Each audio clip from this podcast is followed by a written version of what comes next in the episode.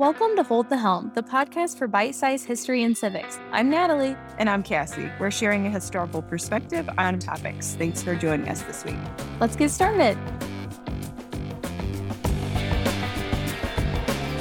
All right, for our Valentine's Day episode, we thought it might be interesting for you to know that on average, men spend $291 on Valentine's Day. Gifts, I guess? Is that one gift? Jewelry. Oh, jewelry, probably, I guess. That's a lot of chocolate.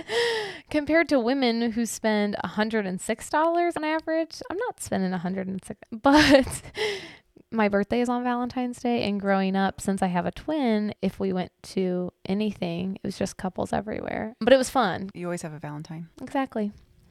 Cassie, I think the origins of Valentine's Day are a little questionable. What do you think? Yeah, so you've got two different possibilities here. One of the possibilities of St. Valentine's Day has to do with three possible saints recognized by the Catholic Church, all named Valentine, or the Lupercalia Festival, which celebrated fertility rites and pairing off men and women. So I'll focus a little bit on the the Saint Valentine aspect and give you real quick background on that. So there's two or three possible Valentines. One of them was a priest who, when the Emperor Claudius II decided that single men made better soldiers, outlawed marriage for young men. Valentine defied Claudius and performed marriages for young couples in secret. Uh, when it was found out that he was doing that, Claudius ordered that he be put to death. Another option for a Saint Valentine is a person who was attempting to help Christians escape harsh Roman prisons. He was captured, and before his death, he allegedly wrote a letter of love to someone, possibly the jailer's daughter, and he signed the letter from your Valentine. So, so those are some of the the religious Catholic Church options for Valentine's Day.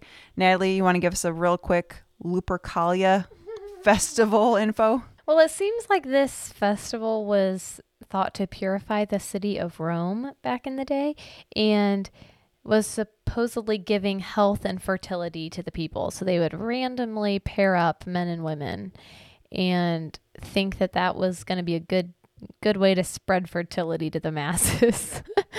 so I'm kind of, yeah, I think the Christian martyrs, that origin is what I'm going to stick to. During the Middle Ages, it, it's talked about in France and England that February 14th was the beginning of birds' mating season, which is maybe that connection for our Valentine's Day. The first time that Valentine's Day is seen in any sort of writing is by the English poet Geoffrey Chaucer, who wrote the line in his Parliament of Fowls that said, For this was sent on St. Valentine's Day when every fowl cometh there to choose his mate, which also connects it to the possibility of the bird's mating season. And that's way back in the 1300s, right? Okay, so we have the first formal Valentines. I'm assuming like little cards with sweets appeared in the 1500s and then the commercially printed cards in the 1700s that it kind of com- becomes a little bit more commercialized. In the mid 1800s it comes to the united states and like with any holiday it becomes a huge moneymaker and a huge commercialized thing and it's just grown, grown, grown from the 1800s until now in the US. And surprising or not, Valentine's Day is the second biggest holiday for exchanging greeting cards, Christmas being the the largest day for greeting cards. If you were to guess who receives the most Valentine's cards annually, I would have assumed mothers or wives. Uh, it turns out that teachers receive the most Valentines. All their little students. I know, followed by children, which makes sense if you have a classroom of kids and everyone gives Valentine's. Uh, and then after children, mothers, and wives. So teachers receive the most. There you go. All right.